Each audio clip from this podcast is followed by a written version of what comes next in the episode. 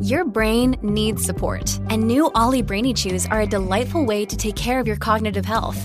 Made with scientifically backed ingredients like Thai ginger, L-theanine, and caffeine, Brainy Chews support healthy brain function and help you find your focus, stay chill, or get energized. Be kind to your mind and get these nootropic chews at olly.com. That's O L L Y.com. These statements have not been evaluated by the Food and Drug Administration. This product is not intended to diagnose, treat, cure, or prevent any disease.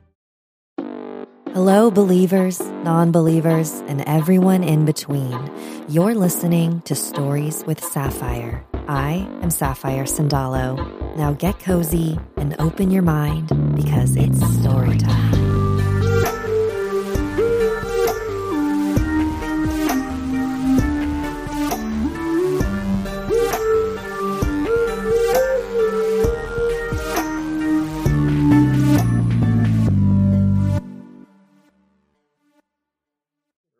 Because now it's working. Everything's working.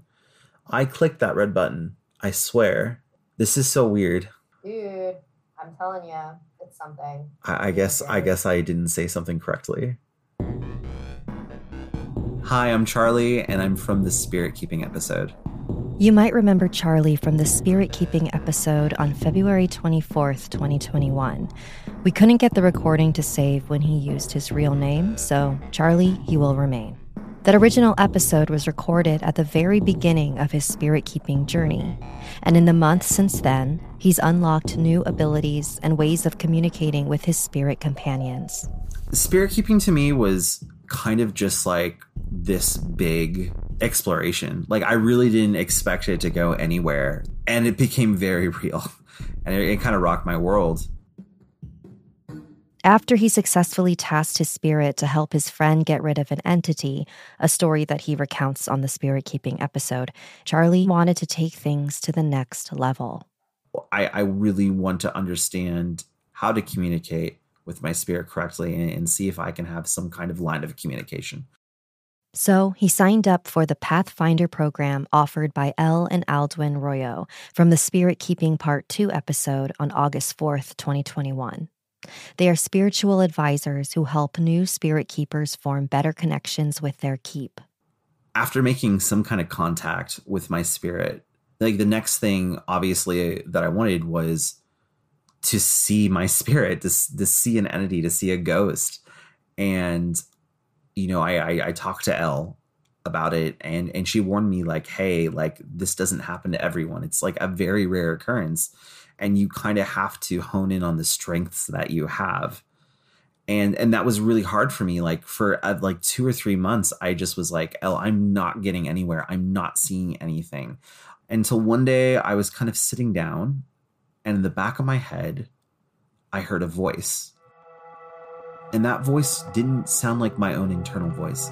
And this female voice that definitely didn't sound American. Just was just like hello, and it shocked me so much because like I just wouldn't think of that. It came out of the blue, and I would just hear it once in a while. I might hear laughter, and I told Elle about it, and she said, "I think your spirit is actually trying to reach out to you in kind of a telepathic way."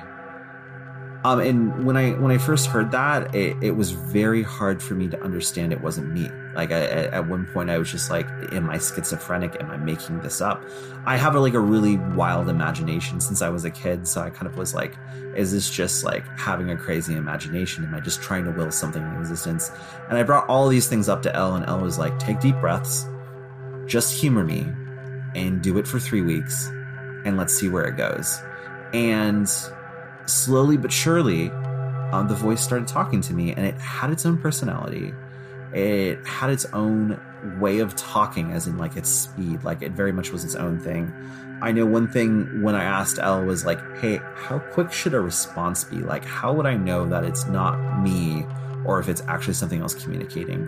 And she was like, if you get a response within like a second or two, and it's like you're having an actual conversation with someone else, I get like she was just like your mind can't really process that fast. If you're waiting and you hear it for like 10 or 15 seconds and you finally get a response, it might be you. Um, and so like the when I started talking to this voice, it'd be a very clear conversation like i was just sitting next to someone and the responses were so quick and so unique in its style of talking that it it, it kind of surprised me. And i think what that allowed me to do was to really understand that i need to stop and listen and know what my strengths and gifts are and really you know lean into that and trust it. Almost a year later after getting into this, I I can definitely say 100% this is real. We are not alone and there are entities and spirits that communicate with us daily. But it's not just about sight. There are other ways of communication. I feel like we tend to put a lot of emphasis on seeing the paranormal. You need to see it to believe it. If you can't capture it on camera, it's not real. But that severely limits our understanding of the spirit world to one measly sense. Spirit shows itself to us in so many different ways. And that's what today's episode is about. First, I read a story about a ghost who harassed a family for years. Then, I speak with Jeff Natividad, whose apartment had an angry energy. And finally, I tell the tale of a girl who could see someone that no one else could.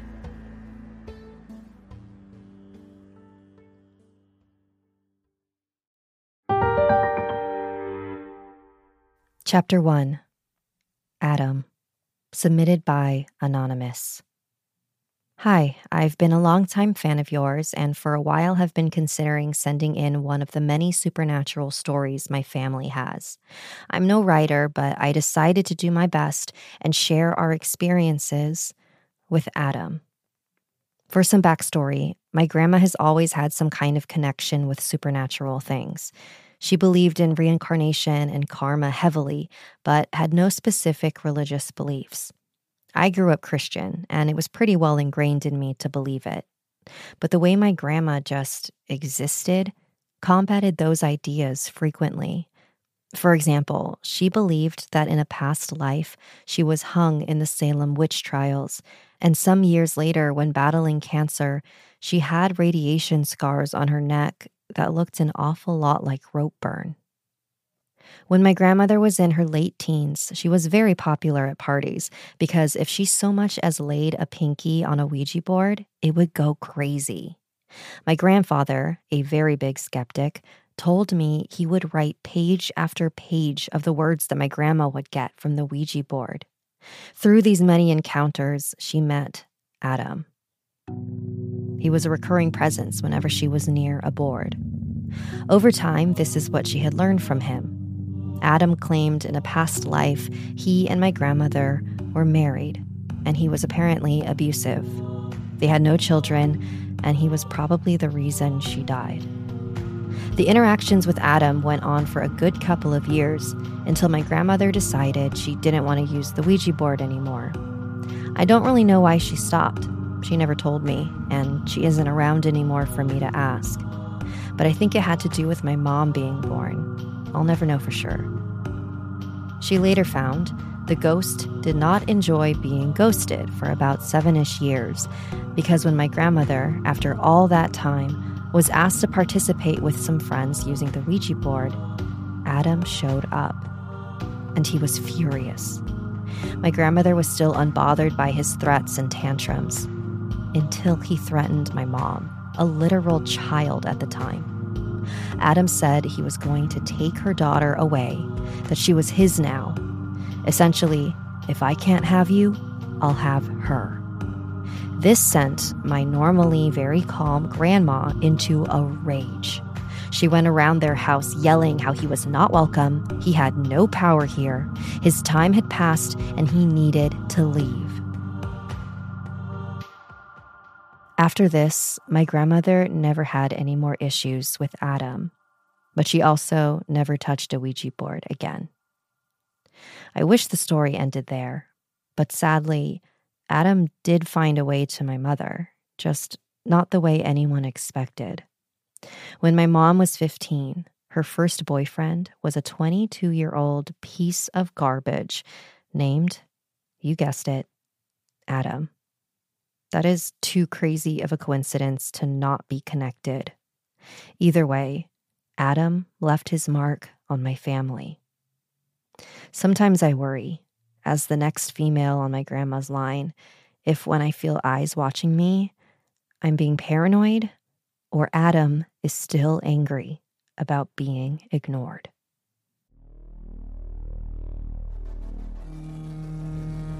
Adam never manifested himself visually to her grandma. She interacted with him only through the Ouija board. And yet, this being was still able to cause so much stress on this family for years. That's one of the most heartbreaking things to me when I hear stories like this. Invisible trauma is still trauma. And even when you do your best to remove yourself from a situation, that doesn't automatically mean that the fear ends. Are there any people in your life who, even if they're not physically around, are still affecting you?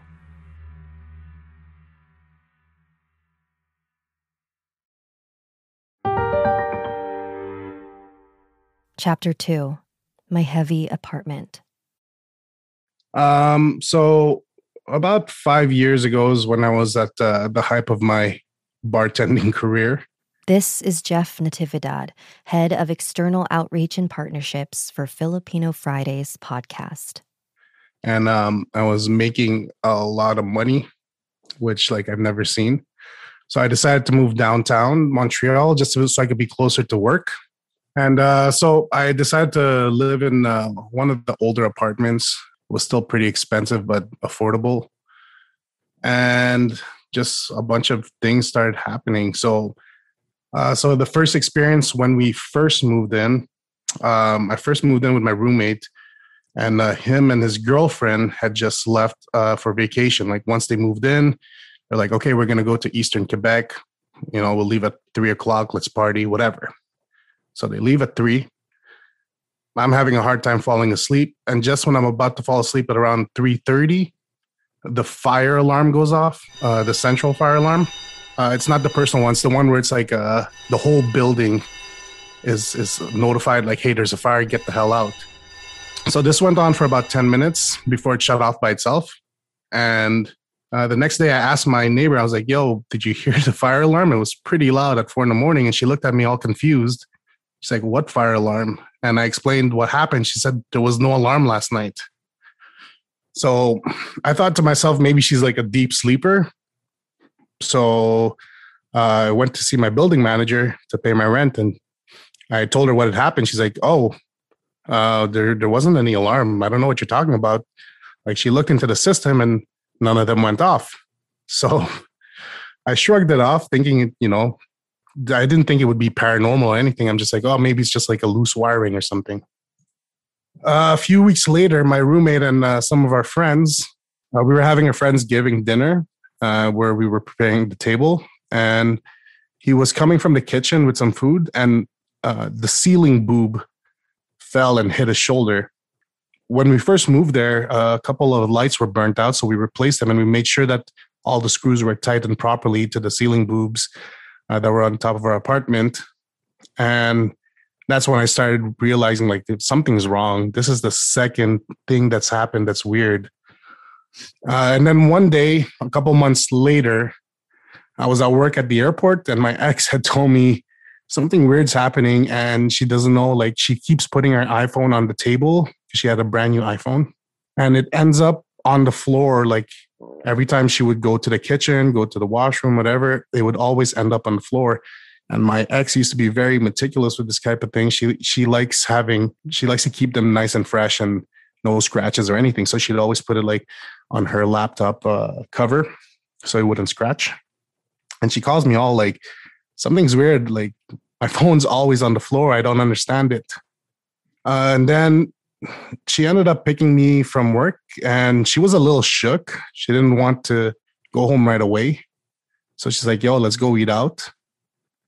And she, she was telling me, she's like, after we ordered our food, she was telling me, oh, I felt really uneasy in the house or in the apartment. I'm like, well, what do you mean? She's like, I was cooking food and I felt like something was watching over my shoulder. Like like a curious feeling, like, you know, like, hey, what are you doing type of thing. But there was nobody in the house with her. So I'm just like, okay, something's wrong now. so this is maybe like a couple weeks after again. Uh, my ex and I were doing the dirty, dirty.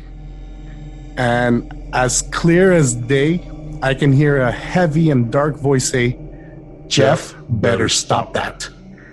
And then with like a really deep, dark voice, like, right now. And I completely froze and jumped off of my girl. I, I looked back at the door where like I heard the voice coming from. And I swear on my life that I saw a black shadow lurking near the living room and slowly moving out of sight. it's like one of those moments where I got really freaked out. I was like, yo, we have to get out of here. So the story continues after the break.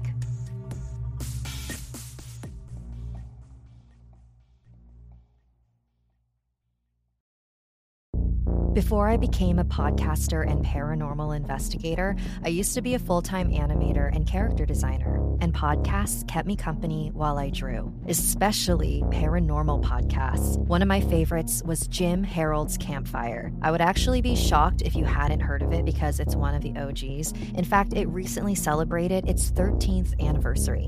But if you haven't heard of it, it's a call in show where ordinary people share their extraordinary stories with Jim every week. The story topics range from ghosts, UFOs, cryptids, and stories that can't be categorized. You're listening to my show right now, so I know that you love non fictional paranormal stories. Stories involving the serial killer Ted Bundy or a man who owned a haunted hotel, and also heartwarming stories of deceased loved ones coming back to say hello. Jim Harold's Campfire was a huge inspiration for me. So, do me a personal favor and tune in to Jim Harold's Campfire on Apple Podcasts, Spotify, or wherever you listen to Stories with Sapphire.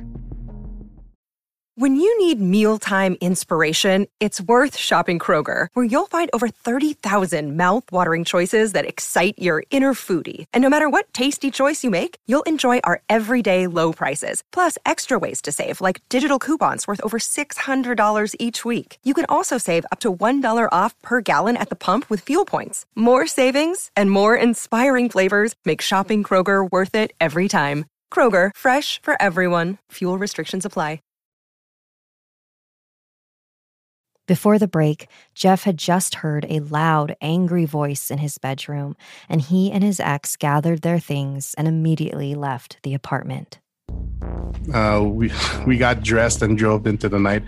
Uh, so from Montreal to Cornwall, which is in Ontario, it's about like a two-hour drive. we went to Cornwall. We came back to Montreal, and I still didn't want to go home, so we drove for another three hours and I still didn't want to go back. So I'm like, yo, can we sleep at your parents' place tonight? Like, I can't, I can't, I can't go back there. Uh, so we came to uh, her place at about 5 a.m. And I, I, still couldn't believe what was happening. I, I couldn't sleep. I, I was like, what the hell just happened? We came back in the afternoon at four o'clock in the afternoon, and all of the lights were off, but neither of us remembered shutting any of them. Like we got out of there so fast and the lights were all off. It didn't make sense. Fast forward a few months later. So, just to give you a timeline, this happened within like a year that I started dating my ex. And uh, my ex had done some messed up thing, then, you know, that forced us to break up. And after she left, I felt a little sad and depressed, or you know whatever feelings you get when you break up with somebody which is it's normal. Uh, the difference with this breakup is that i've always like i always wanted to be in the room. The one place where i was always scared of i wanted to just be there just i don't know it was it's like a weird feeling like like sorry i'm, I'm getting emotional talking about this. It's um yeah no it's it was weird because i wanted i always wanted to be in the dark and i kept uh, feeling like this heavy presence and like my thoughts and actions would always be like you know violent ones And uh, if anybody knows who I am, they know me like, you know, I'm, I'm a pretty big guy. I'm five foot seven, but I'm like, you know, big muscular guy. But like you would know me as the happiest guy in the world, like always a smile on my face. And this was like the total opposite of who I was. I really felt like whatever negative or sad feelings I had was intensified. I don't know, it was it's weird because being a bartender downtown is is the thing, you know. Like it's not the most lucrative job out there, but you make a ton of money and you get to always enjoy it with your friends and you know, you go to work to have fun. You go to work to get drunk, you know. But like when everything just went downhill, I just wanted to stay away from everyone. Like I, I, I don't know. It's it's like I turned into a different person. Like I 360'd so hard. Like I've been through breakups before, but not like that. That was the scariest thing, and I wish that on no one. like whatever I felt, I don't wish that on. Like I was thinking violent thoughts. It didn't make sense. It's really not who I am. Uh, the more I, I chilled in the room, like the angrier, and I feel like the dangerous, the more dangerous I got. So I had to move out, uh, look uh, for someone to take my uh, lease transfer and take over the apartment. and uh, this is where things actually got a little bit interesting because um, I did some investigation and asked uh, I asked all of my neighbors. I was like, you know, did do you guys ever experience any paranormal things or any weird things that happened since you moved here? And there was this one tenant that was living on the fourth floor that's like, well, I've been living in this apartment for 30 years and I've lived in your apartment specifically. Uh, no paranormal things have happened, but prior to moving in, she had heard that uh, there was a guy who was beating his wife and uh, ended up killing his kid. And that's like when everything clicked like you know when you have that aha moment and everything links inside of your head and you're just like oh man this is why this is happening. So i was thinking to myself i was like well my ex was feeling like a curious like there was like a curious kid around her or whatever watching her moving her things. And you know in my head i'm like yo that must have been the child. The ceiling boob and the alarm going off must have been like you know the woman telling us you know, get the hell out. You can't be here. And like all those violent and dark shadows must have been the man. This is like a little bonus there um, i ended up lease transferring my apartment to these university girls and like they were pretty cool so we kept in touch and we were talking all the time and um, you know i would pick up my mail that would still go there I, I, at one point i'm like yo Where's your other friend? You were three to lease this apartment. Where's your other friend? And she's like, Well, she was being weird. I'm like, What do you mean weird? Like, she was saying some things, and then it's as if our friendship didn't mean anything. And then she ended up leaving. I'm like, Okay, well, that's weird. Like, what do you mean? Like, do you feel like she was possessed? Like, you know, I said it as a joke. Do you feel like she was possessed? Uh, like, well, what's happening? and then she she ends up finishing off with well it all started that one night when the bedroom walk-in closet knob was shaking that one night and i felt a hand holding me. The thing is my roommate was in front of me. I could see her. There's nobody else in the apartment and i didn't want to turn around. I was too scared. And that's when i knew okay this place is haunted. Like end of story shut case. I, it's a good thing i moved out. Because Jeff was already in a dark place, the negative energy in his apartment took advantage and sunk him deeper. That is the danger of these entities. You can't stop yourself from being emotionally attacked if you don't know that you are being attacked. Jeff was able to recognize what the apartment was doing to him, so he removed himself from that building and was thankfully okay. But for some people, that still may not be enough. If you believe that your friends or family are depressed, let them know that you are there for them in however way they need you depression can haunt someone without them knowing. Chapter 3 Dave, submitted by Ray. Hello, Sapphire. I have been listening to your podcast since Snarled and was sad when you left. So I can't tell you how excited I was when I came across your new podcast. Proud of you, by the way. The stories you've shared have helped me gain the confidence to share my first encounter with the other side. Here it is. I hope you enjoy it. Growing up, I was a very imaginative child, which meant that I was always living in my own world. And sometimes I would want to share my adventures with the people in my life, though I felt at times that no one cared whenever I did. My mom and dad were always busy or too exhausted to entertain it.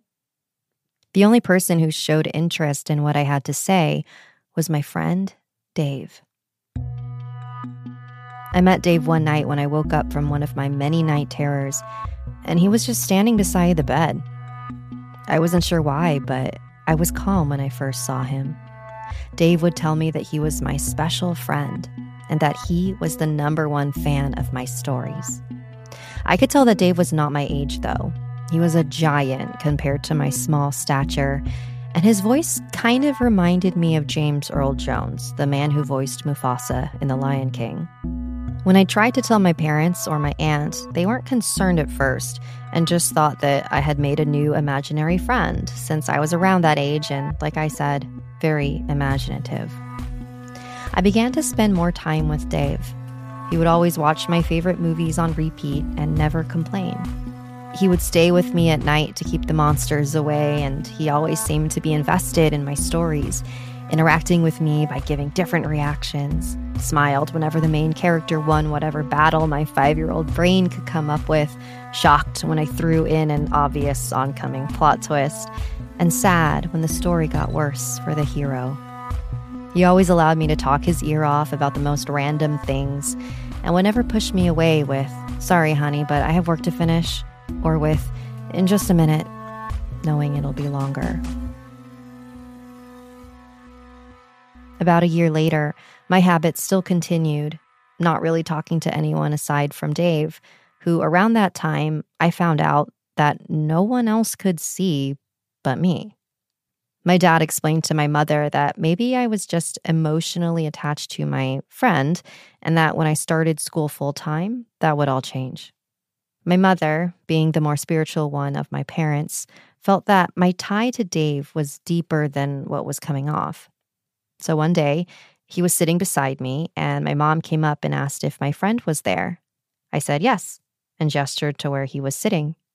Even though she couldn't see anyone, she still waved at the area I pointed to when I introduced her. Then she asked me what my friend's name was. It was then I realized I hadn't told anyone his name before. Dave, I told her confidently. She turned to face me eyes widened slightly, and asked me to repeat the name. When I did, her demeanor still hadn't changed. She just sat in front of me, passing her gaze between me and the area where Dave was sitting. After a few minutes, my mother got up and left my bedroom, closing the door behind her. I was scared that I was in trouble, though I was reassured by Dave, just smiling, that I wasn't. Later on, my mother came back into my room and sat next to me. She asked me a couple more questions. What did Dave look like? What was he wearing? Did he smell like anything? What did he sound like? I gave my best attempt to describe Dave. I remember he was always dressed nicely, as if he were going to work every day like my dad. The difference was his suit was a dark blue and he always wore a hat and a red tie. I noticed that as I was describing Dave to my mother, Tears began to fill her eyes. Now, remind you, I'm only six at this point, so seeing my mother crying scared me and made me want to cry as well. My mother gently pushed me to continue, but left immediately when I tried to describe his laughter, a sound that I still hear distinctly even at 22. I wasn't sure why my mom was crying, and I kept apologizing for hurting her feelings. All that was met by her pulling me into a tight hug. It was later that I learned that Dave was the name of my maternal grandfather, who passed away two years before I was born. And what I had described him wearing was what he was wearing at his funeral. Something I couldn't have possibly known. My mother was convinced that Dave, or I guess Papa, was looking over me, especially since he didn't get the chance to meet me in life. This was the first of many encounters I would have with the other side. I always experienced my grandfather's presence in my time of need, such as when my parents divorced or when there was a life altering decision that needed to be made.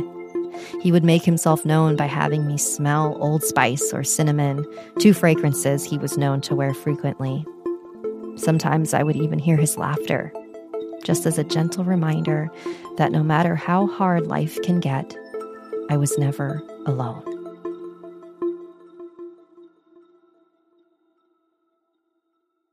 Dave was very real to Ray, even though no one else could see him.